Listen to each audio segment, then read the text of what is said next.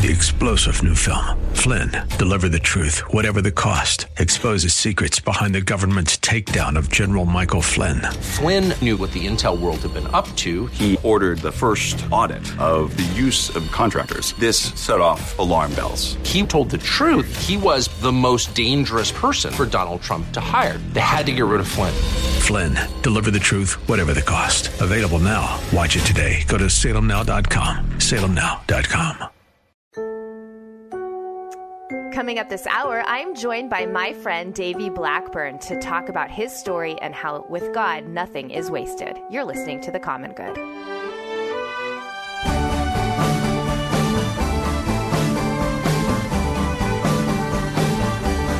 Hey, everybody, welcome to The Common Good. My name is Aubrey Sampson, and I'm typically alongside my host, Brian Fromm. But as you know by now, he has been gone for spring break with his family. Brian, hope you're enjoying. If you're listening, hope you're enjoying the sunshine.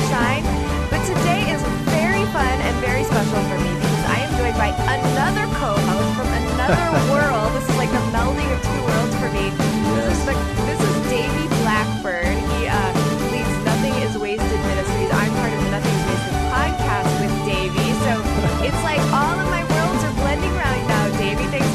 Jumping in Brian's spot today and being here. Oh, I'm so glad, so thrilled. I just want to I just want to be around Aubrey more. Come on. I just want to glean some more wisdom get, and, and just be in your sphere of influence. And just maybe by osmosis I can just get some of this like wisdom that drips from you. I'm gonna I'm gonna actually like re-record that later and replay it for myself on days when I'm having a bad day. So thank you for that. Yes, you want to be around. Of course, you want to be around Uh, That's my right. wisdom, Davey. This is That's so right. fun, though. Thanks so It much for fun. being here. I love Absolutely. it. I love it so much. Absolutely. Okay, so Davey, we're going to dive into the the deep end pretty quickly because um, you know people who may not know you may not know that your Yeah. story is a, a real one and a raw one and a Mm-hmm. heavy one, and so I would love to just kind of you know we're going to talk to you for the next hour or so about who you are and what you do and your Mm. family about nothing is wasted. But I would love to give our listeners who are new to you um, just a little insight into why you do what you do. Yeah, So, yeah. if I mean, we're just going to jump right into the deep end. If you don't mind, kind of t- walking us through your story a little bit. Yeah, that's a really good point, Aubrey. Most of the time you discover your true kind of purpose in life out of some of your deepest pain. Yeah. and that is definitely true for us. Um, I was a pastor and church planter in 2011. Um, uh, moved from South Carolina to Indianapolis to plant a church in 2011. Specifically, it was November 11th, 2011, and I remember that date very clearly because of what would happen uh, four years later. You know, and we were starting through the process of planting a church. Planting a church is tough. You know, it's a it's Yes. like being called to. You know very well. It's be- being Yes. called to. I always say it's being called to plant a forest, but you're dropped in the middle of a parking lot. And so I've never heard you just- say that, and that is so real. we're just kind of tilling up the soil, and you're just breaking the. You're building relationships. You're doing everything you possibly can to Oh, get at least one little tree to One kind of grow tree, up out of this thing. please, little tree. Oh, that's good. That's really good. Uh, and in 2015, uh, my wife and I, Amanda, we had a, a, a 15 month old at the time. We were just starting to see some momentum in this church. We had about 100 people plus every weekend. And it was like, wow, this is amazing. And that seems like after four years, like, wow, we should be way beyond this.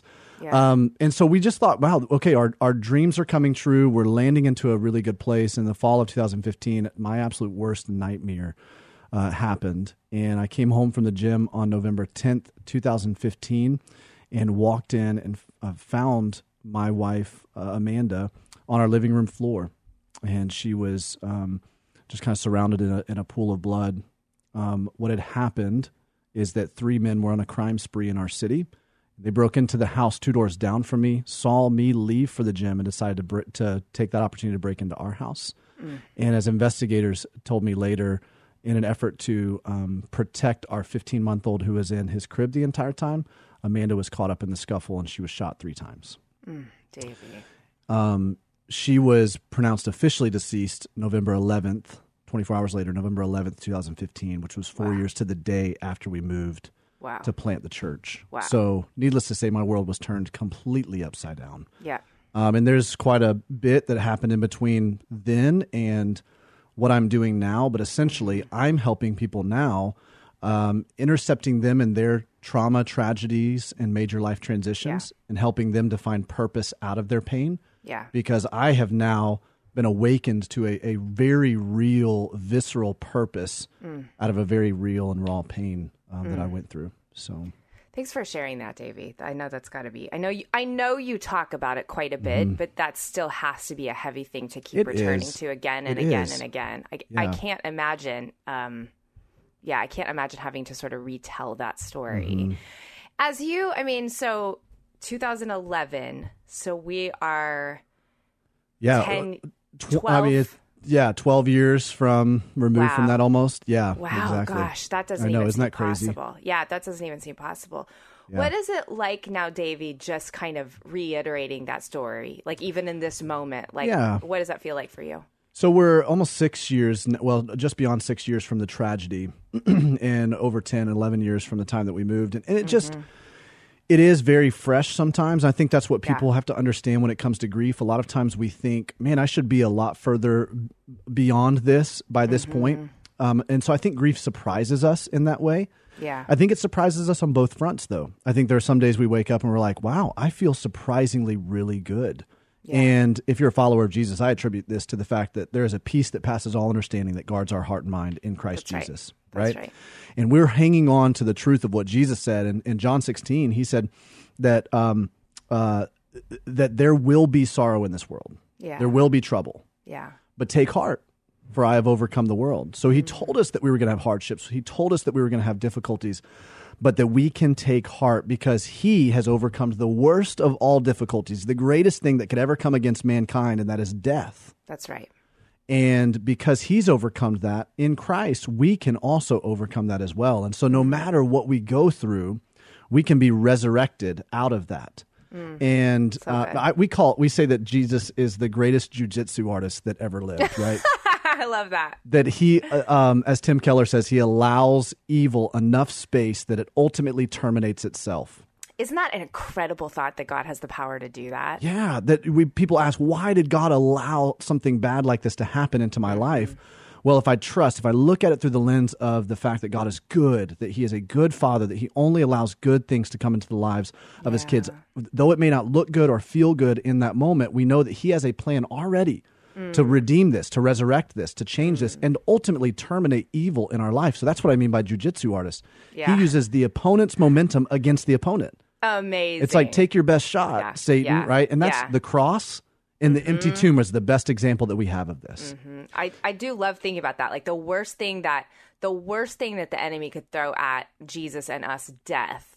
Yeah. Jesus just turned it right on its head. And what you're Right. saying is he does that all the time in our lives. That's Right. so good. So there's times that it, grief surprises you and that you're like, man, I feel like why this why is this taking me out again? There are days I still have where I'm even though I'm working with people every single day and I have this renewed sense of mission and purpose because of it, there are days that I'm just like, I can't believe that happened. Oh yeah. and I and I miss so her surreal. so much. Mm. And then there are other days where yes, I still miss her, but I feel normal relatively, right? I feel like hey, I'm on purpose and I'm on mission, and Yeah. it, it always has marked. It will always mark me. I will always Yeah. be a different person because of it. Yeah. But we're hoping that we move through the valley of the shadow of death, different people in all the good ways. Mm. That we have become refined and turned more into the image of Christ Yeah, as we're good. moving through that. Yeah, that's good. And Davey, I you know, I'm just sitting here thinking of our listeners who have walked through grief themselves or maybe are walking with someone who is grieving and I know when we return we're going to talk a little bit more about how nothing is wasted was born out of this pain for you, but Yeah.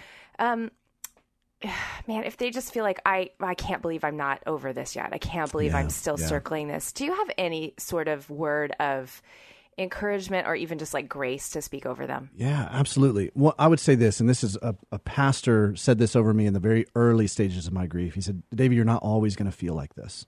And even just hearing that from someone who had, and this person had gone through something horrific, Yeah. right? He had lost his daughter.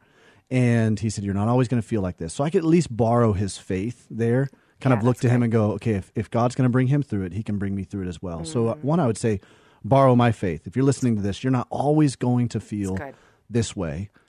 But the other thing I would say is, yes, don't be surprised when it feels like you're circling this. And Aubrey, I know you and I have talked about this because Mm-hmm. you know you think about the children of Israel circling in the wilderness. It's all it's all an identity issue for them as they're wandering through the wilderness. They're going from slaves to sons and daughters, Mm. and and so yes, you're going to circle this thing over and over and over. A grief, but it's not going to be something that doesn't have to be something that circles and, and, and brings you down like this cyclone vortex that sucks Yeah. you under. Yeah. It actually, you can look at it like a staircase that moves you up and out of this mm. valley. Okay. And so it is part of the healing process that you're going to circle this. So be encouraged Yes. with that. Know that ahead of time. Sometimes it's just knowing that can encourage you, like, oh, yeah, I'm circling this. But the next time around, maybe you have some different tools. Maybe you, you have a, a, a different um, understanding of how to face that particular trigger or grief point Yeah. that, that helps you kind of take one step further in the valley of the shadow of death. Oh, so good, Davey. Thanks so much for that. Thanks so much for that word. That's encouraging for all of us. Davey, where can people find you on social media and follow all the things you're up to? Yeah, I'm pretty simple at Davey Blackburn, D A V E Y B L A C K B U R N, and nothingiswasted.com. That's uh, daveyblackburn.com, nothingiswasted.com. You can follow everything that we're doing there. That is actually a perfect segue because I want to talk to you about the ministry of Nothing is Wasted. Because you shared before we uh, broke that you um, b- went through a horrific tragedy walking in to find your wife shot, and um, that ultimately led to her death. Out of that, God has done mighty things. Yeah. And Nothing is Wasted was born. And so, Yeah. David, could you talk our listeners through just kind of that path? How Right. did that even happen? Because that feels like such a wild thing. It's such a long path. We could spend hours talking about it, but essentially the idea of nothing is wasted is Romans 8:28 that God turns all things. He works all things together for the good of those who love him, who've been called according to his purposes. And um, we don't feel like God wastes anything. Not an ounce of pain mm. does he waste. And God had to remind me of this right in the middle of my valley. Uh, we were in the hospital waiting for test results to come back for Amanda. I'll never forget this moment. Her sister was sitting on the other side of the hospital bed, actually in the same positions that we were 15 months before when Amanda was giving birth to Weston Wow. just me and her sister sitting there in the hospital room. Mm. And so fast forward 15 months and she's lying on her deathbed. We're waiting for mm. test results to come back and we thought if there's if she's conscious, if she can hear anything that's going on, even though she's unconscious right now, if there's any kind of brain activity happening, she'd want to listen to elevation worship. That's what she used to run to. That's what she used to listen to all the time as she's cleaning the house. So we put on Pandora radio station Elevation Worship, and many of you guys know Pandora is an it's like a randomized playlist. Yeah. So you don't know what's coming first. When you just put Elevation Radio, you know Elevation Mm-hmm. Worship, the first song that popped up was the song "Nothing Is Wasted," Come on. And it's like God reached into that moment, and and I mean. I, Amber and I look at each other and we're just we're in tears. It's like we knew in that moment that this was not going to end the way that we wanted it to end, Yeah, yeah. but that God wasn't going to waste it. Wow. And so it reminded me of what Amanda did as a hobby. She refinished furniture. So she would Hmm. grab these like dressers and you know furniture off the side of the road or off Craigslist. That's very cheap price or free. Someone had thrown it out, and she would she would rehab it. And and so she'd call me. I'd be coming home from work. She'd say, "Hey, will you just pick up this dresser?" And the first time I brought one home, I'm like, "What in the?" I look at her. I'm like, "What are you going to do with this?" what is this? And she goes, Davey, trust me. Give me a little mm. time and I'll turn this mm. into something beautiful. I'll never forget those words mm. because later, after her death, I felt like the Lord was whispering that into my spirit. Davey, trust me. Give me a little time and I'm going to turn this into something beautiful. What the world sees is completely discarded, unusable. They look at it and they go, mm. How could anything good come out of this? God Yeah. says, I can bring good out of this. Yeah. And that's the idea of nothing is wasted. And so a few years after Amanda passed away, I had been blogging up to that point, but I'm a preacher, and so I can talk faster than I can write. I love writing. I do love it, but I just couldn't juggle doing all of that stuff. And there were Yeah. there were tens of thousands of people reading my blog, and I thought, well, I don't really honestly have a, a whole lot to Amazing, te- to share people, and so I, I kind of want to bring all the people that have been ministering to me onto a podcast to have conversations Yeah. and that's that's what spawned into the Nothing Is Wasted podcast. We just interviewed a whole bunch of people that I had met along the journey who had gone through really terrible things, Mm. and yet God had showed up had shown up in their pain Yeah. and brought them through their pain, and that and had turned I mean essentially tragedy into triumph. Yeah. And so before we knew it, we had all, not just s- stories of widowhood or loss of a family member. We had all kinds of pain avenues that people were sharing out of. Yeah. And so naturally people started asking us, I was a pastor, so they thought maybe I had all the answers to pain. And I'm like, oh, I don't, I don't know. I'm walking they through this myself. Yeah. I don't know. So they're, Yeah. we're getting inundated with all these emails. wow. Um, at the end of 2018, and long story, but I uh, we ended up my my wife and I, Christy, my new wife, we decided to step away from the church that we were pastoring, and decided to build Nothing Is Wasted as a full fledged ministry. All it was was a podcast at the time. Wow. But I, I all I knew to do was kind of travel and speak and share my story. And so as I was doing that, people kept coming forward, going, "This is so inspiring, but what do what do I do next?" I mean, in droves, Aubrey, like almost like it was the first time the church had given them an opportunity to to open up about their pain. wow. And so it, I just felt like the Lord was saying, Davey, that's the question you have to answer. What do people do next? You have to take them from inspiration to transformation. That's good. And so that's what has evolved into Nothing is Wasted Ministries. Um, we share content online. We have community online, uh, community that's actually targeted to the specific pain point that you're going through. And we have coaching. Um, I believe that the convergence of those three circles is transformation. You can experience transformation when you have content, community, and coaching. Content that inspires, community that encourages, and coaching that challenges you. And so that's what we're seeking to do is just help people with that. Davey, something else that I know you offer is the Pain to Purpose devotional. Can you tell our listeners a little bit about that?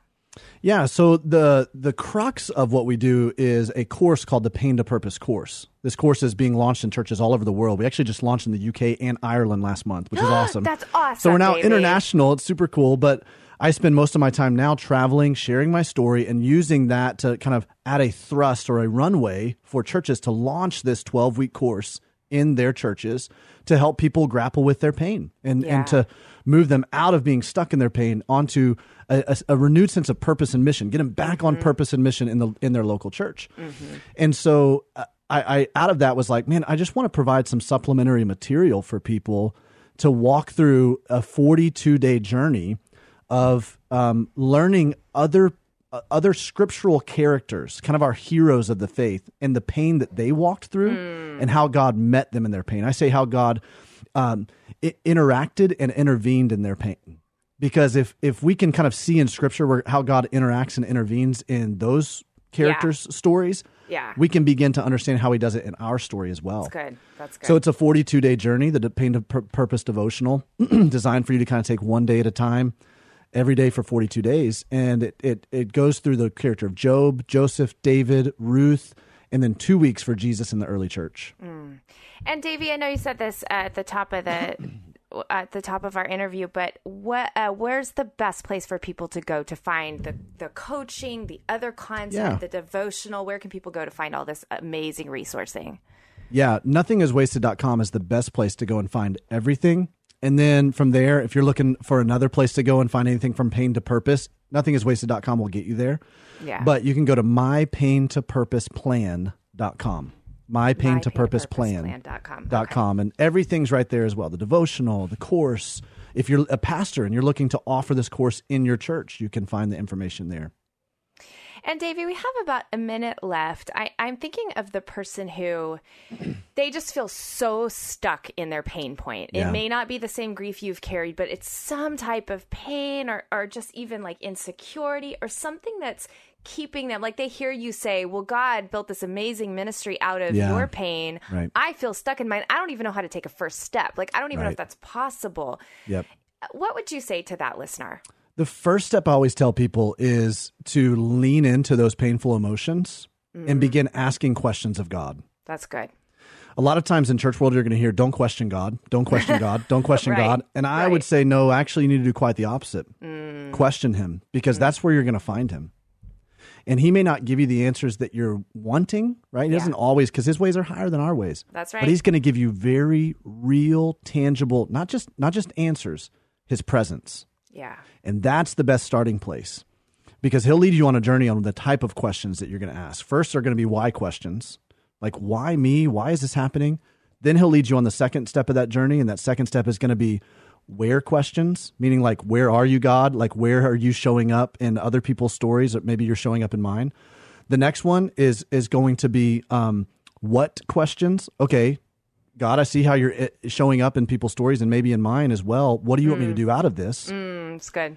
And then the next one's going to be how. Okay, so how do I do what you're asking me to do? Yeah. And God leads you on that journey. You can't bypass any one of those steps. Yeah. But as you begin to ask questions of God, like right now, why questions of God? Lean into those painful emotions, lean into those triggers, ask God these difficult questions, Love cry that. out to Him, like Yeah. be angry at Him. yeah. Uh, uh, at least take all of this stuff to God, to the feet of Jesus. He's going to start leading you on this journey. Ugh, I think that's such a good word, Davey, because so often we feel like the opposite is what we need to do to be faithful. We can't bring that stuff to God, Yeah. but we actually have a God who invites us to have such intimacy with Him That's that we can express those very raw, real things, and God will meet you there Yeah. in the middle of that. Aubrey, Isaiah 30 says, though he give you the, the water of affliction, the bread of adversity and the water of affliction, the teacher will hide himself no more. So in the middle of pain, he's not going to hide himself. He's going to reveal himself. And he'll reveal himself in very tangible ways if you're Yeah. looking for him. yeah.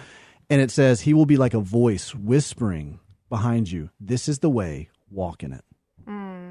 Oh, such a beautiful word for us. Thanks for that. Thanks for that, Davey. So, Davey, in the in the middle of this wild journey, the other thing that people may not know is that you have been trying to get a book out there about your story, and Yeah. this book has been in the process for Yeah. years. Yeah. Can you like uh you know open the curtain a little bit and talk to our listeners about what because it's a fascinating story and I think it's something that actually uh, we'll all connect to if we think about perseverance. So can you Yeah, talk to us true. about that story? Well, you know, last segment we talked about the Pain to Purpose devotional. We Mm-hmm. just self published that as a ministry because we were like, we need to get some kind of resource out there for people. Yeah. Um, this book that's sitting with a publisher pending is called Nothing is Wasted. And it is essentially it's the journey of how God brought me through the healing journey, right? Yeah. I'm kind of more the character in the story rather than the expert. You know, this is not Right, a right. preachy, didactic type. You know, here's a Yeah. here's three point sermons and all these chapters. Right. That's not. It is actually a story of how God led me on this healing journey and how He Mm. showed up in my story. And so ultimately, it really shows off how amazing God is in the midst Oh, of that's pain. awesome. I wasn't going to write it at first. Um, I wasn't going to write it until maybe years later, until I kind of had gone through it and was figured out how to work through pain. But I had um, a very respected, well-known author who leaned into me early on and told me that I needed to write everything down that I was feeling. Um, uh, you guys probably know Bob Goff. He's the Heard of him. writer of Love Does, right? Yeah. He was very kind in the very beginning stages. He really is the kind of person that just cares about people. And so he Mm. invited me to go grab sushi with him while he was speaking in Chicago. We sit down and Mm. he said, Davey, I want you to write everything you're feeling right now Wow. because there are people that are going to need to hear the real and the raw. Wow. Well, um, I ended up getting connected to through an event that I spoke at one of his events to a writing coach who said the exact same thing to me. She said, "Are you going to write a book?" And I said, "Well, I don't. I'm probably in a few years." She goes, "No, I've been reading your blog. You need to write right now." Wow. And so she gets me through this major God connection. She gets me connected to a an agent and and the process just boom it expedites. It's like all of a sudden months later I'm signing this book contract and I'm writing the first couple chapters of my and book. let me interrupt you for just a second because I'm also a, a, a agented author, and Mm-hmm. the things that Davey's saying, like that does not happen. Like there are Right. authors who spend years banging their heads against agents' doors, knocking down publishers' doors. Yeah. Like you just don't get a contract that quickly. So that clearly uh, was favor from God saying this Right. book needs to be written. Is what Right. what I want our he listeners was to understand. 100% opening up doors and it didn't make yeah. sense to me at the time because i'm like i just you know i don't know and here's the thing though aubrey and you'll appreciate this when i sat down to write the first chapter of my book it might have been one of the greatest therapeutic experiences i had Wow. i learned later that that's like forming a trauma narrative my writing coach actually Mm. walked me through a method that now we teach as a ministry a method on how to see your story gain distance from your story so that you can become a, a heroic godly character in your story to make Mm. wiser decisions in your story Wow. And so she taught me this method. I start to write my first chapter, and, and I'm telling you, I'm having these like visceral triggers. I'm get, getting up and walking out and going to take a walk because I'm reliving that day. Yeah. But it, but God showed up in huge ways, and then He showed up through the whole evolution of the book, right? And we know mm. writing is an evolving process. Yep. Yep. it's a living, breathing thing. It's not like this. Oh, I've got the, all of this figured out, and I'm going to sit down and write it. right. So it's evolving. And so so I'm like, man, this is wonderful. I'm so excited about this manuscript. And we turn it in the beginning of 2017 and then it sits. And here's why it sat. it sat because my late wife's jury trial still has not happened. Davey. And because that first chapter is such an explanation of what I encountered and experienced ah. that day, Yeah. the court had to tender it. They had to they had to basically kind of um, I don't know the technical term for it, but they had to capture it and, and legally they we can't release it. Wow. So for several years, the trial has continued to be pushed back. So aside from all of the just emotional drum up and, and the toll that that takes of getting ready for a trial and then it getting pushed and getting ready for a trial and getting, I still have not sat in the same room with the guy who shot her. So I'm I'm continually preparing myself. This is the first time I'm going to actually see him face to face. I'm going to have Wow, to live out what I say I believe about forgiveness and mm. not holding resentment and mm. walking in the kingdom of God. And like that's so emotionally taxing. Mm. On top of that, there is this there's this ministry that we want to do through this book that is continually getting pushed back. Now, I, I'll, I say all this. Yeah. This has been a long journey, and there's been a lot of processing Yeah. Mm. through it. But what I recognize right now is that all of the delays have been God's providential hand. Because Mm. anytime you experience a delay in your life, it's it's usually because either you're not ready for what God wants to bring into your life. Yeah, So this thing yeah. you're excited about, you're anticipating, you're hopeful for, right? Yeah, Hope deferred makes the heart sick, and that's true. yeah. However, if we can look at it through the lens of, well, maybe I'm not ready for what God wants to bring into my life yet. Maybe if He brought it into my life right now, because of for whatever reason, it would be a curse, not a blessing. Mm. Maybe maybe my life isn't strong enough, or I don't have the infrastructure personally, or my family systems, or whatever, right? Isn't ready for this. So in order for it to be a blessing, God's kind of withholding it right now. Hmm. Okay, maybe the world's not ready for it.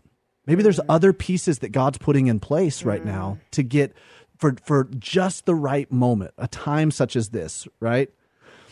May- Maybe that's why it's being delayed. Either way, it's always being delayed for a reason. Now, I can say that now because I can look back and go, "Oh my gosh, look at all these pieces that God has put in place Yeah. to for us to ultimately build a, a ministry infrastructure that could actually help people, help people heal." Whereas Mm, if this was released back in 2018 when it was originally supposed to, Yeah. it would have been a really inspiring book. Great. A lot of people would have been like, "Man, that, I just experienced kind of a breakthrough reading Mm-hmm. that." But there wouldn't be any anybody else walking with them, Yeah. coaches, community, some of this Yeah. other content to help them move all the way through Yeah. the valley of the shadow of death. Now we have that. That is an amazing thought to me because now when people read Nothing is Wasted book, that's going to be their first entry into Nothing is Wasted Exactly. ministries. Whereas, like you said before, they would have read the book, they would have been moved by it, but then they would have been like, well, now what? Yeah. And and so the fact that the Lord gave you that time to build this foundation Yeah. to really minister to people is is incredible. Well, and, and in 2018, if this had been released, Aubrey, this Um, Yeah. story would have been a lot more probably about me. People probably would have looked and gone, wow, that's inspiring. That man really walked through a Mm. very difficult thing. Yeah. But now the story, the, the book, and, and all of this is going to be more about you guys. Everybody, Wow. everybody who picks up and reads it and can relate and go, I'm walking through something really awful right now. Mm. Yeah. Whether it's depression, anxiety, whether it's some kind of tragedy, loss, Yeah. grief, divorce, whatever. I wonder if I can walk through the same kind of healing, and then we have tools to help you walk through that kind of healing. Mm. So good. That's so fantastic, Davey. Um, Davey, two thoughts that I have. One, uh, is there a release date at this point, and can people like pre-order, or where can they kind of pay attention for when we the book's going to come out? pre-order. No, Okay. unfortunately, we can't pre-order yet. Um, my publisher has actually said, okay, until the trial actually happens, we're not going to set a release date because we keep, you know, we keep Yeah, setting you keep release dates, and then all of a you know it. how I mean, yeah, it takes months yeah. to start, you know, kind of getting things ready It in the publishing world and stuff. Yeah. So they said, okay, until the trial happens, once it happens, once it's done, we'll set a release date. And we'll we'll work the runway from there. So the trial right now is scheduled for April 25th, the week of April 25th. So just in a few weeks. Wow. So once that's done, then we'll be able to announce a release date. If you want to follow me on Instagram, Davey Blackburn. If you want to follow Nothing Is Wasted at Nothing Is Wasted Ministries is the Instagram handle. Um, if you want to subscribe to our email list, nothingiswasted.com. There's a way that you can subscribe right there. Um, you, any of those ways, we will keep people updated on when the book is actually going to release. Yeah. Okay. Thanks for that, Davey. Also, the second thing I want to ask you so, you and I are obviously both pastors. So, let's turn this pastoral with Mm-hmm. the last few seconds that we have together. For anybody who's like coming up against something again and again Mm. and again, and God keeps delaying it, like you're talking about, how can they get that perspective? Like, how can they even just remember? This is for a purpose. God has a bigger plan. Like, give us a just some type of pastoral word in that. Yeah. Well, I mean, I can say something pithy like, you know, God's delays are not like God's denials, right? And that's Mm-hmm. true, right? But but I think you've got to think about the fact that over and over in scripture with God's people, we see these prolonged seasons where they're going, "How long, O Lord? How long, O Lord? Yeah. How long, O Lord?" And when you look at it, it was actually the right exact moment. Galatians actually tells us that it was at the exact right moment that God sends his son.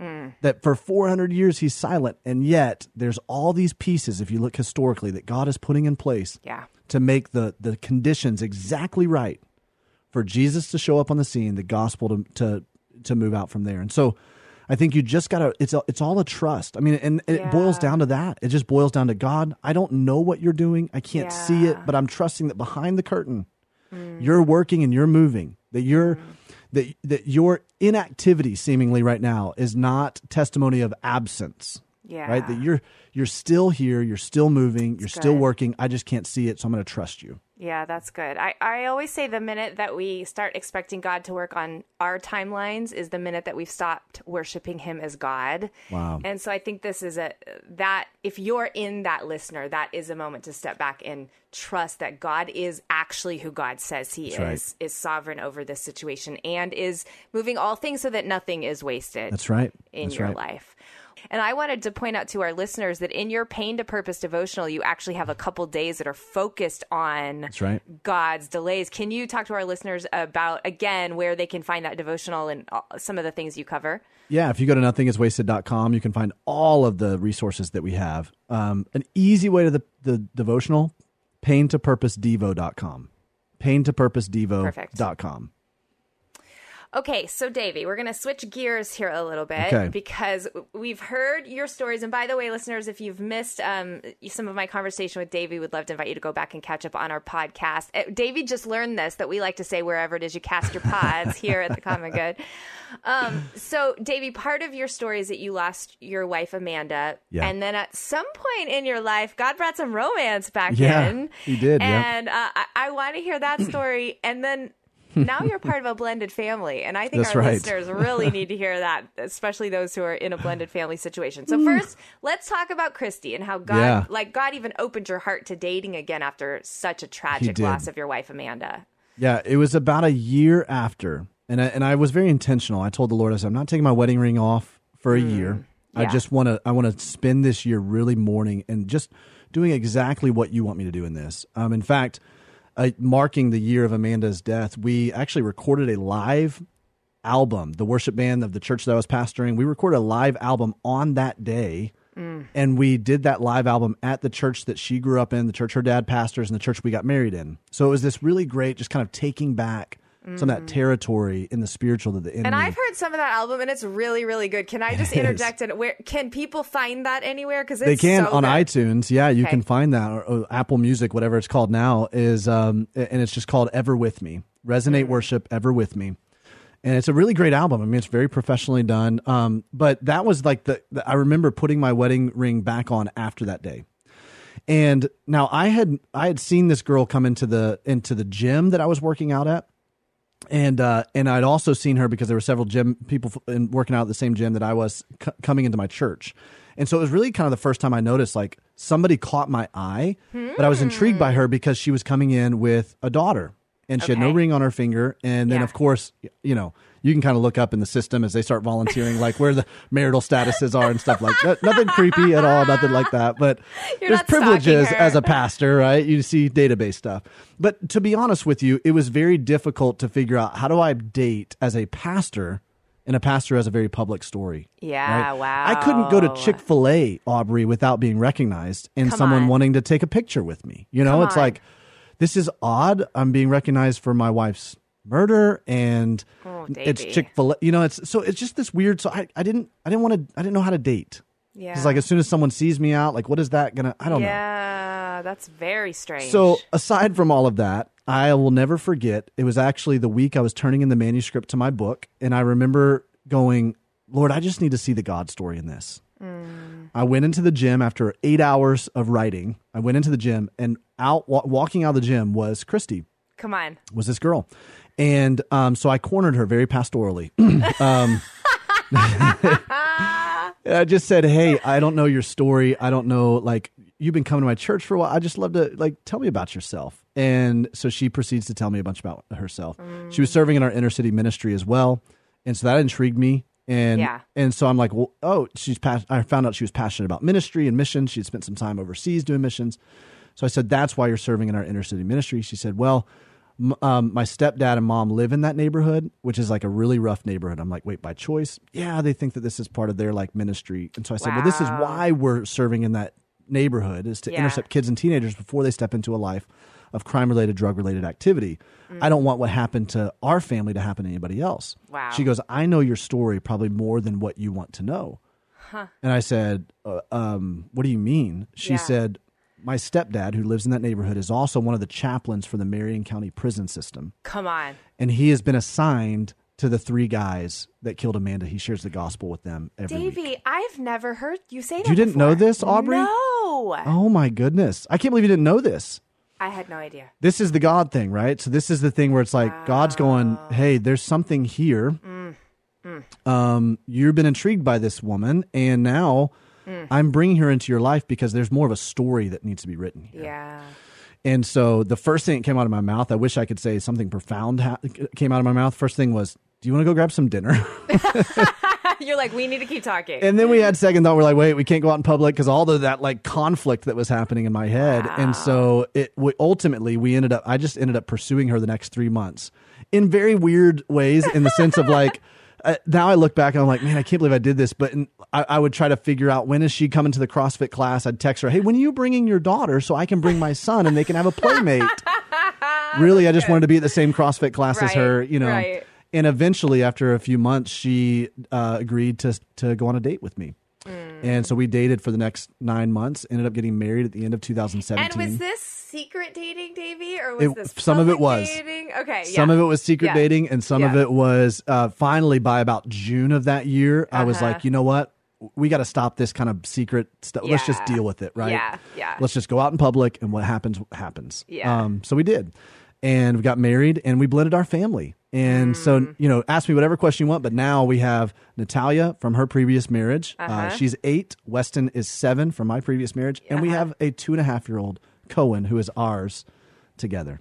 That is an awesome story. I love it. I love so much about it. And I know your wife Christy a little bit and I love her too. So I just I love how God brought the two of you together. Um so Davey, uh, yeah, I think, you know, blended families I mean, I've been in church a long time Yeah. and I don't know that I've ever even heard a pastor talk about blended families like in a marriage Which is wild, series. isn't it? I- Isn't that wild? Because it's wild. about yes. fifty percent or so of families now are blended families. They're dealing I with some kind of blending. which is a massive statistic. If half of the Yes. families in your church are probably a blended family, Yes. why aren't we talking about this? So I guess I have maybe a couple Yeah. questions, and, and we can talk about this in the next hour if we need to. Yeah. But um, one, you know, you spent some time as a widow, widower for a Mm-hmm. Right. while, so that's a ministry that the church needs to get better at. And then this Right. blended family thing. So. Um, let's let's start with blended families. Yeah. We'll, we'll talk about widowhood when we return. But how can the church maybe even just begin to take steps to minister to the blended families in a way that they aren't right now? I think at first acknowledge it, right? Recognize that, that you have Mm-hmm. This a lot of blended families. And so, Right. you know, remove your idea of the normal family unit, you know, even though it is what God intended for humanity to look like as a normal family unit without without brokenness all Yeah. throughout scripture because of the curse, right? The fall of man. All Yes. throughout scripture, there's dysfunctional families. All through so all throughout your church, there are dysfunctional families. And so we've got to lean into that dysfunction without judging the dysfunction or ostracizing that Mm. dysfunction. And we have to address it. We have to be real about it. You know, we, I always tell people, pastors especially, be okay with there being a mess in your church, Mm. right? Um, I think I think it's in is it in Proverbs that says without oxen the stable is clean? Something like that. it's like real. if you want a clean stable, right? If you want a pretty clean church, then just talk about the things that pretty clean families are going to like have in their but if you really want to reach people who are messy and broken, Mm-hmm. talk about the things that are messy and broken Mm. And and that if you don't have a particular experience with how to help blended family now scripture is pervasive about principles right the same principles that help to govern marriages or, or normal quote unquote family units are are the same principles that help to govern a blended Yeah. family, Yeah. right? Principles like, hey, we have to consistently be willing to forgive and admit that we were wrong, right? We have to put other people's needs before our own. Like those are mm. scriptural principles that govern both, but there are nuances to each. And so if you don't know or understand or have the tools for the nuances of blended families, bring in some experts, bring in people good. that do, bring in some resources and some tools to help. And then you can point people down a pathway of saying, "Hey, we we care about you. We want you to have a healthy Yeah. blended family." And uh, and we're willing to do the work to do to help you along the process. we started talking about how the church can better support blended families because now Yeah. here you are sort of unexpectedly in Right. a beautiful blended family what we didn't really get a chance to talk about was how the churches can support widows because obviously you spent um, some time well still you're still a widower it doesn't Right. end just Yeah. because you got remarried um, and of course we know that the church is, is filled with widows Yeah. and widowers and we also know that the heart of god is a heart for widows and Right. widowers Right. so I, I, I- don't even know what kind of question I want to ask you, but Yeah. how did the church support you? Because I know Yeah. you had some friends come around you in church support you in your own um, widowhood journey. And then how can the church get better at this? Well, I, I had, you're right, so many great, great people that surrounded me. And that's what I attribute my most of my healing to is that the church, the Big C church as a whole, just reached out, wrapped their arms around me, carried me in kind of a hammock of grace. I mean, it was it was remarkable. Um, and that is a, a lot of people's experience. They they feel that, right? Especially in the immediate aftermath of a loss you feel people show up for you people are there for the funeral. People are there for the you know or celebration of life whatever you end up calling it. But usually after three or four weeks everybody kind of goes back to their own life. Right. and it's going to feel like if you are on if you're the person who lost somebody it's going to feel like everybody's moved on. And you're left here with like this same pain and this grief that you're mm. holding on to. Mm.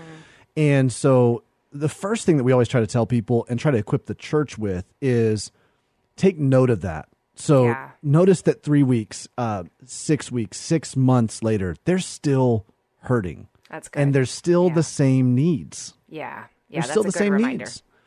Um, in fact, they're probably hurting even more six months into it because they've kind of left that phase of like the shock phase, and now they're in the like deep, lonely, dark night of the soul phase. And so it's really important to come around them. And so because I've walked through it, I, I know that now. And I've got a friend of mine that just lost his wife. And so regularly I will reach out to him. Hey, mm. how are you? Yeah. Right. And it- you know now he's telling me right now in the season because it was probably about you know four or five months ago. He's going, I'm uh I'm lonely. This is hard mm. Yeah. right this is Yeah. hard so i think you know james 1 27 says pure and undefiled religion is taking care of orphans and mm-hmm. widows Yeah. That these are typically the type of the, the folks that the kind of society forgets about. And so we've got to be intentional about not just remembering but but leaning into their life. Yeah. now, what's interesting about that is we have some friends who are widows, widower, and stuff, and they've blended a family, lots of kids, and they found out that they actually received a lot of support as widows, but once they blended their family, they don't receive that support anymore because all of a sudden it's assumed it's assumed, oh, you've got it taken care of because you've remarried, and there, when you're blending a family, there's a lot of struggle and nuances with that, and mm. especially if there's a lot of kids. Yeah. And so I would say there's still some of the same needs because you're still carrying around a lot of that grief. Now it's just complicated. Wow.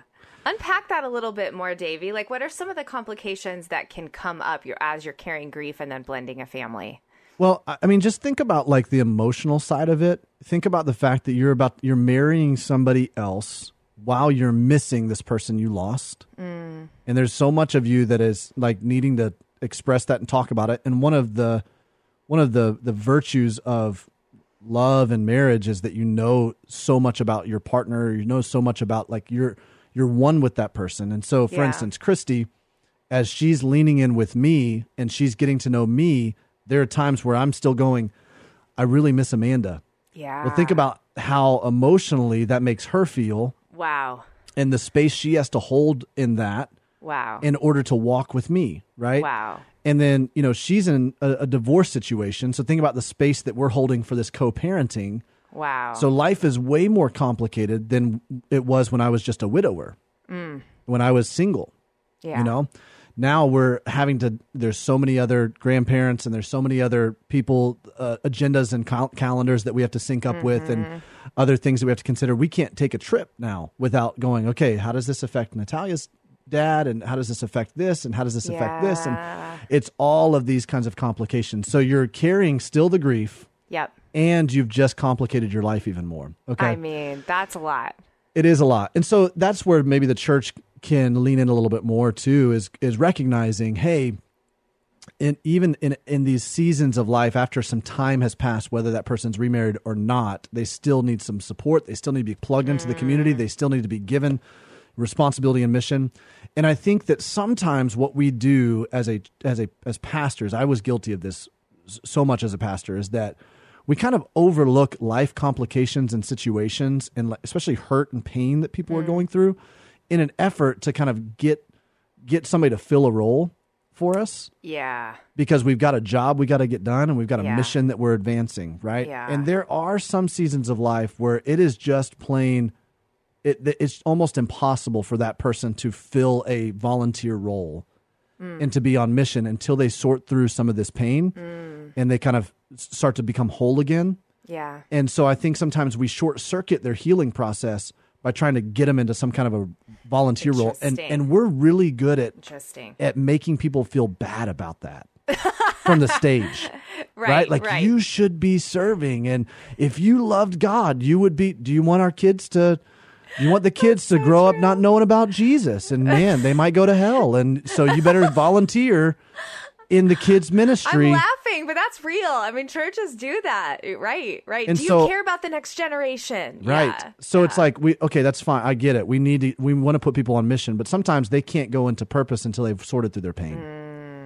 So whether it's widowhood, blended families, or Yeah. whatever it is, maybe it's abortion, regret, and recovery, maybe it's sexual betrayal, maybe it's mm-hmm. we've got to be just more attuned to the hurt and the pain that's mm-hmm. going on in our congregation, shepherd them well through that. Mm-hmm. Then I promise you, then when they heal from that stuff, they're going to be unleashed on mission. You won't be able to stop them. Wow. Wow. I wake up every day so excited to help hmm. people. So excited to come alongside the local church and the mission of the local church. Yeah, that's and the awesome. people in your church will be excited as well. We just got to hold space enough to to help them heal. We got to actually Yeah. care about them and shepherd them. Yeah. Oh, it's so good, David. That's such a good word. You you just mentioned a lot of areas: sexual betrayal, uh, abortion regret, um, obviously blended families, widowhood. And I I bringing that up because I know something that you mentioned earlier. Nothing is wasted. Are these coaches, community groups that are specifically around these pain points? Can you talk to our listeners a little bit more about what those are and how they can find out more? Yeah, absolutely. So we have community groups that are actually groups that with those titles. So people can come and they can kind of like self-identify, hey, this is the particular pain point that I'm working through right now. And they can be surrounded with other people all over the world who are walking through the exact same thing. And then we also ha- kind of unleash our coaches, our certified coaches that um, some of them are have pastoral training and certification and you know or ordination. Some of them have counseling training and licensing. Licensing. Some of them don't. They just have a coaching certification. But we unleash them as well on that community platform to interact with people there, so they kind of act as some guides.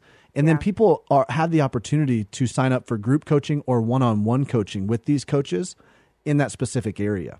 Mm. So you have a, a you know a coach who has walked through sexual betrayal Yeah. And they've they've worked through it, they've healed from it, and now they're certified through the pain to purpose pathway to walk you through it as well. So there's all of those different targeted, Okay, nuanced kind of pain journeys right there, and that that's really what we feel like kind of the bread and butter of Nothing Is Wasted Ministries is is that that solidarity. We we say me too. Now let's move through. There's So that good. double side, you know, the same side of, or double other side, opposite sides of the same coin kind of thing. Like, hey, there's solidarity here. I get it. I've been there. I know what you're experiencing and what you're going to experience. I Yeah. know the landmines that you're going to have to maneuver around Yeah. through this journey. Um, now let's not get stuck in this. Let's move through it. Me Mm. Too. so now let's move through. Love that. David, we have covered a lot today. We Yeah, have covered we your own pain story. We've talked about your ministry. We've talked Mm. about blended families. One of the things that we've kind of touched on but haven't really dived deeply into is leadership. You're a Yeah. leader. I'm a leader. You've led churches. You're leading a ministry now. Kevin and I co lead our church. So, you know, especially over the past two years, something that Brian and I have talked about often on the show is leadership has been really difficult to navigate in Yeah. this sort of weird, bizarre, COVID politically rife world. Right. Right. Beyond that, though, there are lessons in leadership that I know you've learned, I know I've Yeah. learned. Uh, that have been shaping and forming and sometimes humiliating and sometimes go you know i would love for us For sure. just we have a lot of ministry leaders and church leaders who listen to this show Yeah. and people who are just leading families or leading businesses or like leading their kids day in and day out Right. i would love for us to just talk about lessons we've learned along the way in leadership Yeah. Yeah. so are there anything anything that come to mind over your like decades of experience? well, the first thing that comes to mind is that there are a lot of lessons. there are a lot of lessons. Maybe that'll be like real. book number four or something. There you know, go, it's there like. I always hesitate to talk about this too because it's almost like, man, I I think the first lesson that I would draw from this is I'm not the expert. Totally, you're always learning and always kind of failing forward as a yes, leader, right? exactly. And I think that the person who gets up on a stage or gets on a microphone and and makes it sound like they're the expert shouldn't be trusted. Oh, that's good. honestly because i'm like well okay i mean the more i get into le- leadership the more i'm going i don't really know what i'm doing Totally. because hopefully the more you get into leadership the more like um almost uh, uh, it's probably not right but expansive your influence it becomes Yeah. right so maybe maybe your your organization is growing your team is growing and at every one of those right every at new levels come new devils and you're encountering these place these where you're going i don't know what to do now Yeah. now the playbook is thrown out because what used to work doesn't work anymore and i'm Right. now not the expert again Right. and so i think i think one of the biggest lessons for me is like be okay that you're not the expert Mm. in fact I so my personality has had trouble with this because I'm kind of the jack of all trades. I like to do a whole lot, and so Yeah. because I'm an entrepreneur at heart, I've always built you know my like whatever I'm leading. I've kind of built it from the ground up. So I always Yeah. had to do all the the things myself at some point in that, and then it gets very difficult to pass those on. And so I, I tend to be like, well, I, nobody can do that better than I can do it Yeah. because I've been doing it. Yeah. But what I'm learning is that if you really want to have influence, you really want to have, um, you know, an effective organization, ministry, whatever you call it, you've got to bring in experts mm. who are way better than you are at what you're mm. doing or what mm. you know the stuff that you don't need to be doing, so you can run in your lane that you're called to run into. yeah. And right now we're learning this a lot with Nothing is Wasted because we're growing really fast. And so I've sit at a table with some experts where I'm going, hey guys, I have no idea. What do you think is the best thing for us to do? Yeah. And that's that can be like that can hurt my pride a little bit. But at this point at this point in this stage where I've just kind of failed forwards and fallen on my face so many Yep. times, I'm like, I don't really care. Right. Right. What's the best thing? And and really letting a team, that collaborative effort be the thing that drives things forward. And I think what's interesting, Davey, is that when you say this, I, I know this because I've seen some of the background, is you're talking about even people who aren't even connected to Nothing is Wasted Right. necessarily, or relationally they are. But I think this is this is key for leaders to learn because I think sometimes we think, like you said, either we need to get it all right ourselves, know it all Yeah. ourselves, or like just our team needs to get it all right. Right, Instead of realizing perhaps God has an area where we are leading Mm-hmm. and getting it right, but because God creates a community and a body, Yeah. God might be working in this other way over here with this community, this church, this ministry, this organization, and there's some collaboration that can happen that Exactly. actually better reflects him and better moves ministry forward. So you're this is interesting because I think you're talking about expanding what team even looks like That's true, yeah. in a way that pastors aren't always thinking about. So can you unpack some of those partnerships I you've think even that's so created? good because I think in the marketplace they're opening up to the idea of collaborations, right? Mm-hmm. Of like, it not everything has to be under this like one uniform umbrella of a Mm-hmm. brand, but but there's this idea of like, hey, if we collaborate, then we're going to go further faster because we're collaborating with other organizations Yeah. and other you know partnerships Yeah. and stuff like that. The marketplace gets that really, they get that. I- feel like the church doesn't get that oftentimes. Totally. It's very The church- like uh, uh here's the silo this is our fiefdom this is our territory this is what and so it's like Yes. Partnering with other you know churches whoa hold on a second well my people might leave to go to that church and it's like well so what if they do Yeah. maybe that other church is the exact expression of the kingdom of god that that person needs to be a part Right. of Yeah. you you and i okay so as as a as a church, as a pastor of your local church, I, this was told me one time that it was so good. You play a part in the score of God's orchestra. Hmm. And, and if you can figure out that part, then you're going to hmm. walk as a church, as an organization. You're going to walk in purpose. I mean, it's going to Yeah. you're going to be able to play that part to the best of your ability. Yeah. A lot of churches don't think they play a part; they think they're the hmm. point. Hmm. And they maybe don't know the part they play because i think sometimes too Right. you can easily get swayed as a leader by people who go well why isn't the church doing this why isn't Yeah. your ministry focusing on this why isn't your organization this is a this is a blind spot this is Yeah. and so to be able to step back and go well actually we're not necessarily called to that Yeah. we're called god has put us in this lane we're running hard after this thing Yes. not apologizing for the thing that you're not but then going but look there's this amazing organization over here that's doing that let's bless them let's work with them let's not see them as competition but like That's celebrate exactly what right. they're doing Yep. and how if we could have that um, kind of uh, celebratory Yeah. Mm-hmm. shared kingdom of god mentality rather than territorial i mean how might god like move and flourish and expand Yep. and do mighty things for his kingdom when we see ourselves as like you said a piece of the score and not the Yeah. whole orchestra that's good Yeah, I think that's probably one of the biggest leadership lessons I've learned is like, hey, Mm. don't think that you're the point and what you're doing is like the end all be all that's everybody has to come up under. yeah Just share, collaborate, you know? Yeah. And and Yeah. and, and I, I wish the church could get that. Yeah. That's good. Um, Davey, with another like minute that we have, if there's a, a leader out there that's just super discouraged, like maybe Yeah. they are feeling territorial, maybe like they don't want to admit it, but like there's a little bit of competition or jealousy. I mean, I think that's real. There's some ego yeah. for all of us in leadership. Uh, give us just like one one word of encouragement. Yeah, I'm thinking of um of Paul's word to Timothy. Um, where he said it's second Timothy four five. He said, Be sober in all things, endure hardship, do the work of an evangelist, fulfill your ministry. It's good. It's like these are the things like be sober in all things, okay? So have a sound mind in all things. Endure hardship. You're going to go through hardship. Keep persevering, keep enduring. It's testing the genuineness of our faith. At the end, you will receive the reward. Keep running. You're going to keep going. And do the work of an evangelist. Bring people into the kingdom, no matter what you're doing. And then most importantly, fulfill your ministry. It doesn't say fulfill a big ministry, it doesn't say fulfill a certain type of ministry. Fulfill the ministry you were called to. And don't mm. deviate from that. Don't look back from that. Don't shy away from it. Your ministry. Yep. Oh, such a word of encouragement. Thanks for that, Davey. I am thrilled to be joined by my friend Davey Blackburn. Yeah. Davey, thanks for being here. This has been so you. fun. Oh, I'm lamenting with you Chicagoans. Is that how you say it? Because your spring break is ending.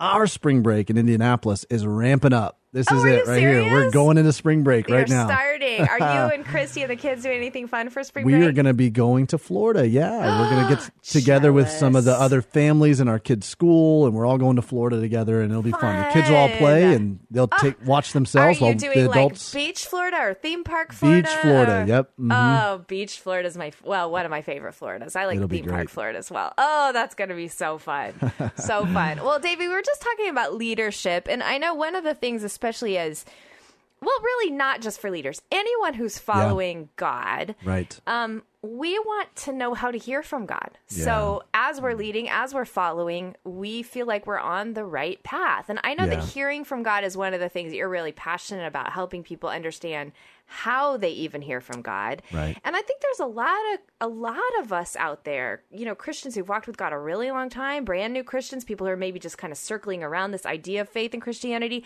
that have no idea. Like when you and I are talking about hearing from God, they're like, I don't know what you mean by that. How do you hear from God? Yeah. The amazing thing about God is He speaks to us in all right. kinds of ways. So He there are all kinds of ways we can hear from God.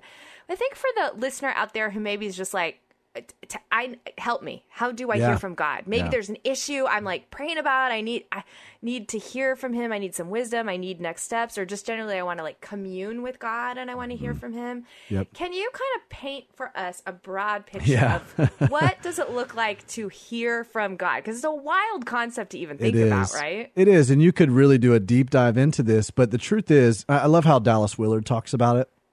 He says, like, essentially, the cruelest thing in the world would be for us if God doesn't speak today, for us to tell people that they can have a personal relationship with God. Ooh, wow. Yeah. So the truth is, is he does speak to us. It's not that he's not speaking. Often we're not postured to listen to him, mm. right?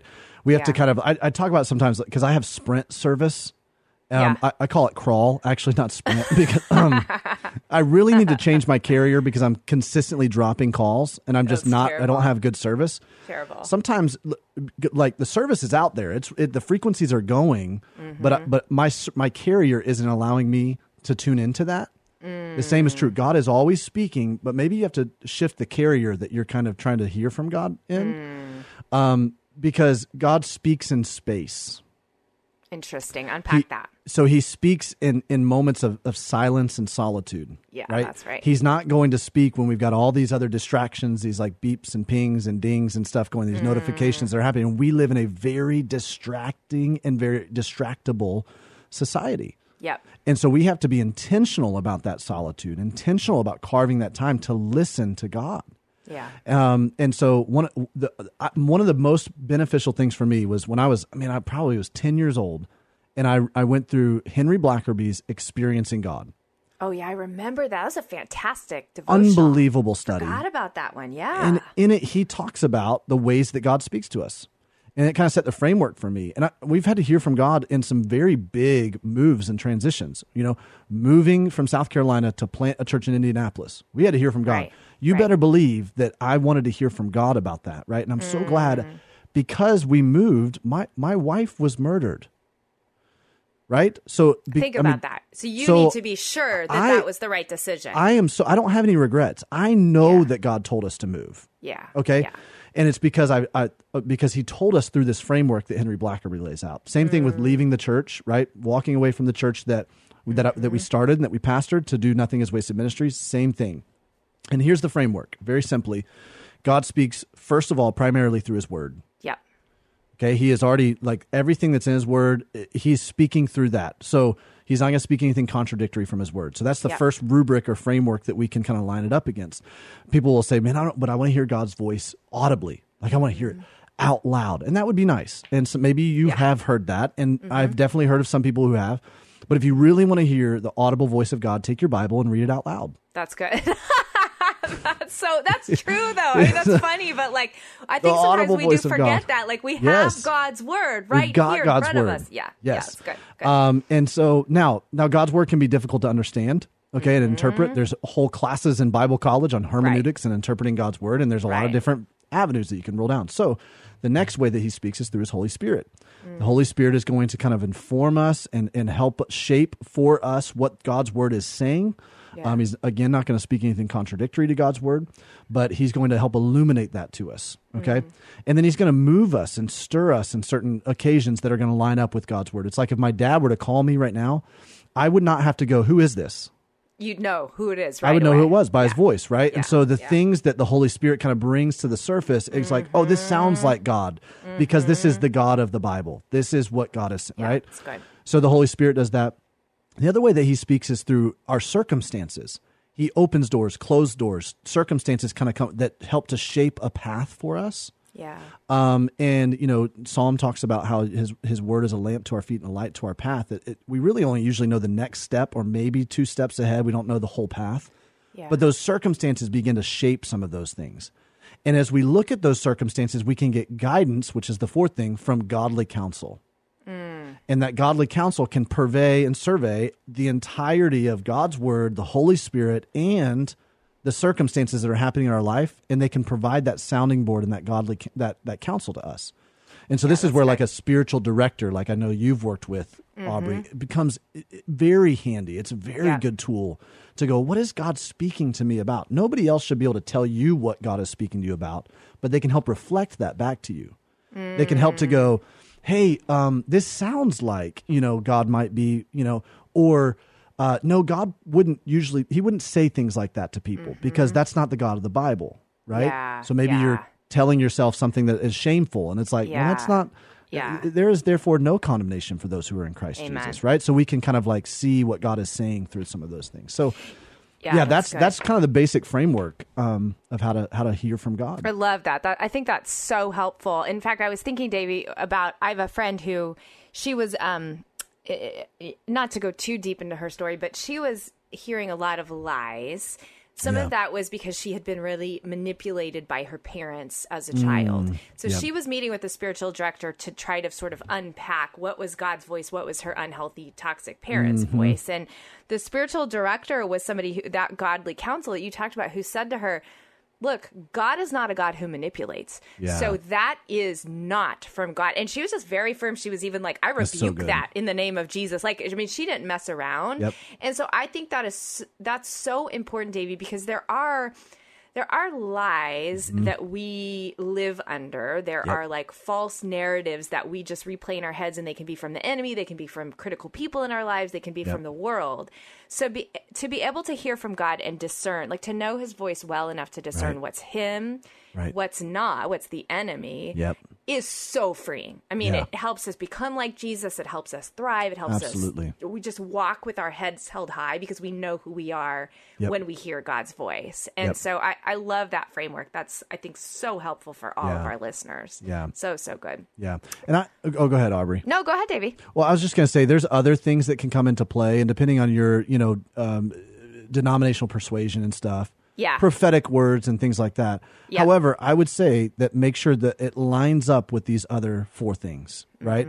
I, I happen to be a fan of prophetic words. I love Mm-hmm. Yeah, when someone too. gives me a prophetic Me word. too. right? I love it. Yes. I'm wrestling with one right now. I've had two people on two different occasions that don't know each other give me the same prophetic word, but I'm asking God, I'm going, God, what are you saying? What does this mean? Yeah, This that's so resonates with my spirit. It resonates with me, but I'm trying to, what does this mean, God? Mm. And so you still have to line it up with those four things. Yeah, that's so good. You still have to practice discernment and make Mm-hmm. sure it's from the Lord, even if you're like, wait, two people. Well, let's just make sure. So I, I think that's so good, Davey. Such good wisdom for all of us. Well, uh, Davey, it's Friday, and I love that right. you're here on a Friday because every Friday, Brian and I do one of our favorite things, and that is a top five list. Yeah. Top five, top five, top five, top five, top five things with Brian and Aubrey. Okay, so Davey, uh, this is your first top five list. I'm so excited. We are going to do top five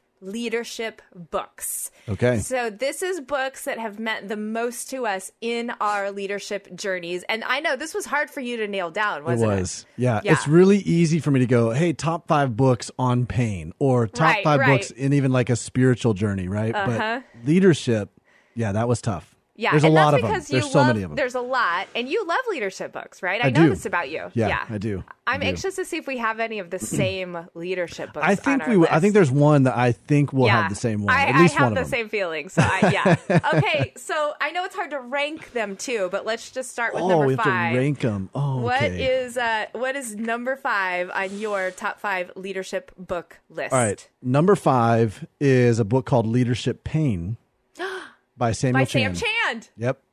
Love Yep. that book. Yep. Yeah, Talk, and- what is that book? Talk to us about it. It is a book uh, that is a collection of, of different contributors of leaders who talk about their painful experiences in leadership.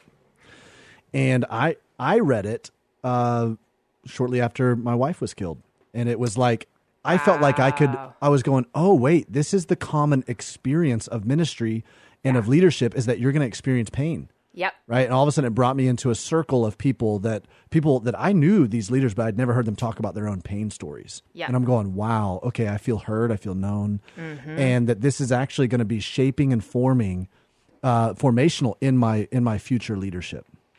Yeah. So I'm gonna just go ahead and throw up my number five is also Sam Chand's leadership pain. All right. Uh, and what I lo- I'll just add to what you said. He talks about leadership being leadership, and I think that that's really true. Is as a leader, you just the pain that you're up against, and and one of the things he talks about uniquely in that book that I don't think enough leadership books talks about is that sometimes in leadership you've got a group of people that are intentionally going to try to sabotage your leadership. Yeah.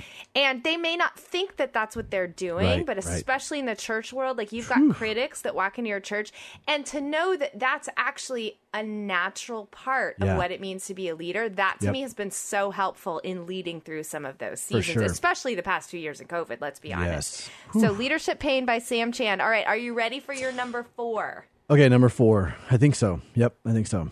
Uh, number four is Overcoming the Dark Side of Leadership by Oh, Gary know that one. Gary McIntosh. Okay, really good. So he that takes one about? he takes biblical characters and he looks at like Moses, um, I believe David's one of them, and he looks at the attributes of that character that made them such a great leader.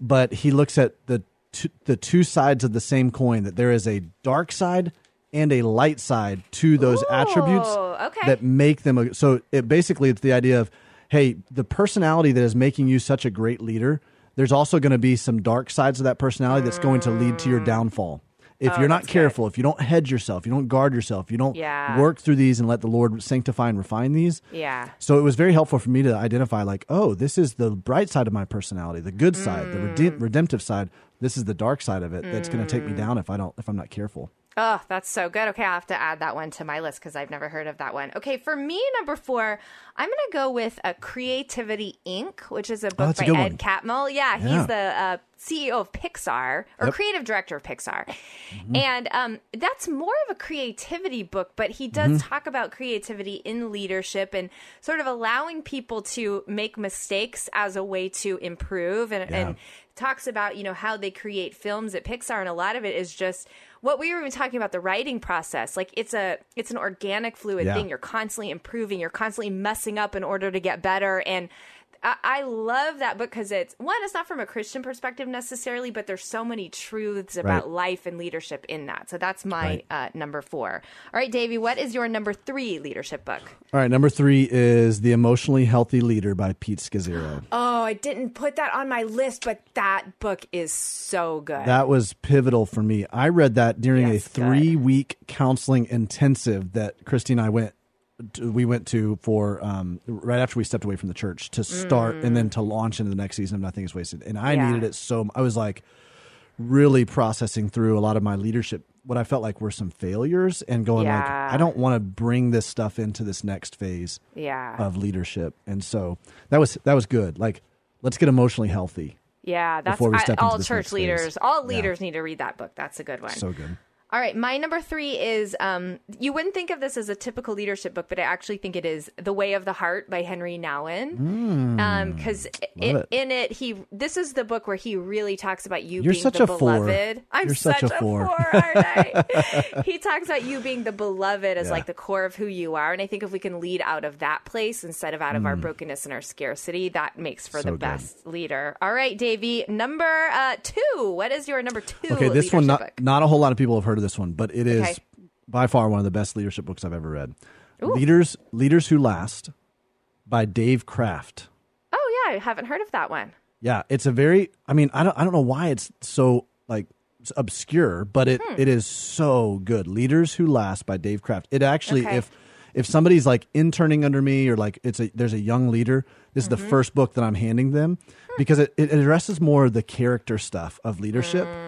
Right, and that ultimately your. So talent's going to take you way, way farther than your character can sustain you if you Yeah. don't address the character stuff. So it's about like how do we lead for the long haul? You know, Oh man, in this day and age too, where we are hearing story after story after Yeah. story of like pastors' failures, that wow, that sounds like a really good resource. Yeah. So good. Okay, all right. My number two is going to be um, strengthening the soul of your leadership by Ruth Haley Barton. Uh, Ruth is a spiritual director, kind of spiritual practice lady. And in her leadership, she tries to almost like move away from like um, move away from like what's the best thing you need to do in leadership but instead like searching the heart of god in your good. leadership so it's a really Yeah. Hmm. really refreshing read All right davey any honorable mentions before we dive into our number Yeah, ones this one's a little bit weird because it's not necessarily a leadership book. It, Yeah. It's probably more like a management book, but as someone who is entrepreneurial and someone Mm-hmm. who is consistently building something from the ground up and then having to like bring people along and teach them how to do those things and stuff. yeah The E Myth Revisited.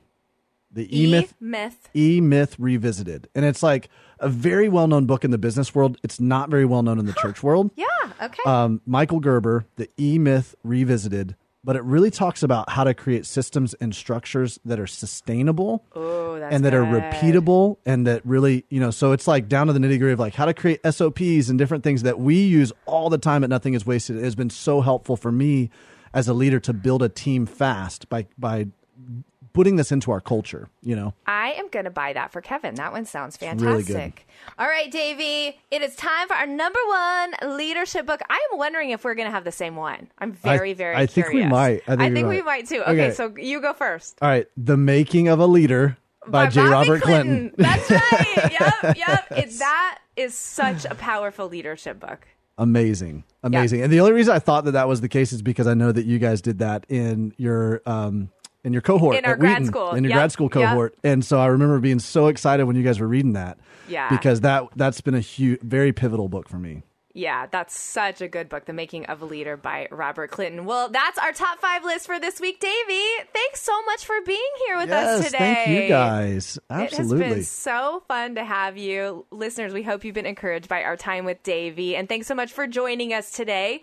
We'll be back again on Monday uh, from 4 to 6 p.m. Brian Fromm will be back with me in the studio then. For Davey Blackburn, I'm Aubrey Sampson, and you've been listening to The Common Good on AM 1160. Hope for your life. Three star general Michael J. Flynn, head of the Pentagon Intelligence Agency, knew all the government's dirty secrets. He was one of the most respected generals in the military. Flynn knew what the intel world had been up to. He understood its funding. He ordered the first audit of the use of contractors. This set off alarm bells. The explosive new documentary, Flynn, Deliver the Truth, Whatever the Cost, uncovers the facts behind this scandal. Flynn told the truth. He was the most dangerous person for Donald Trump to hire. I find out the worst enemy that I'm going to face in my life is right here in America. They took my assessment and they wanted me to change it. And I was like, I'm not changing it. They had to get rid of Flynn. With in depth interviews, archival footage, and never before seen personal records of the man behind the headlines. I just felt like I was drowning. Flynn, Deliver the Truth, Whatever the Cost. Available now. Watch it today. Go to salemnow.com. Salemnow.com.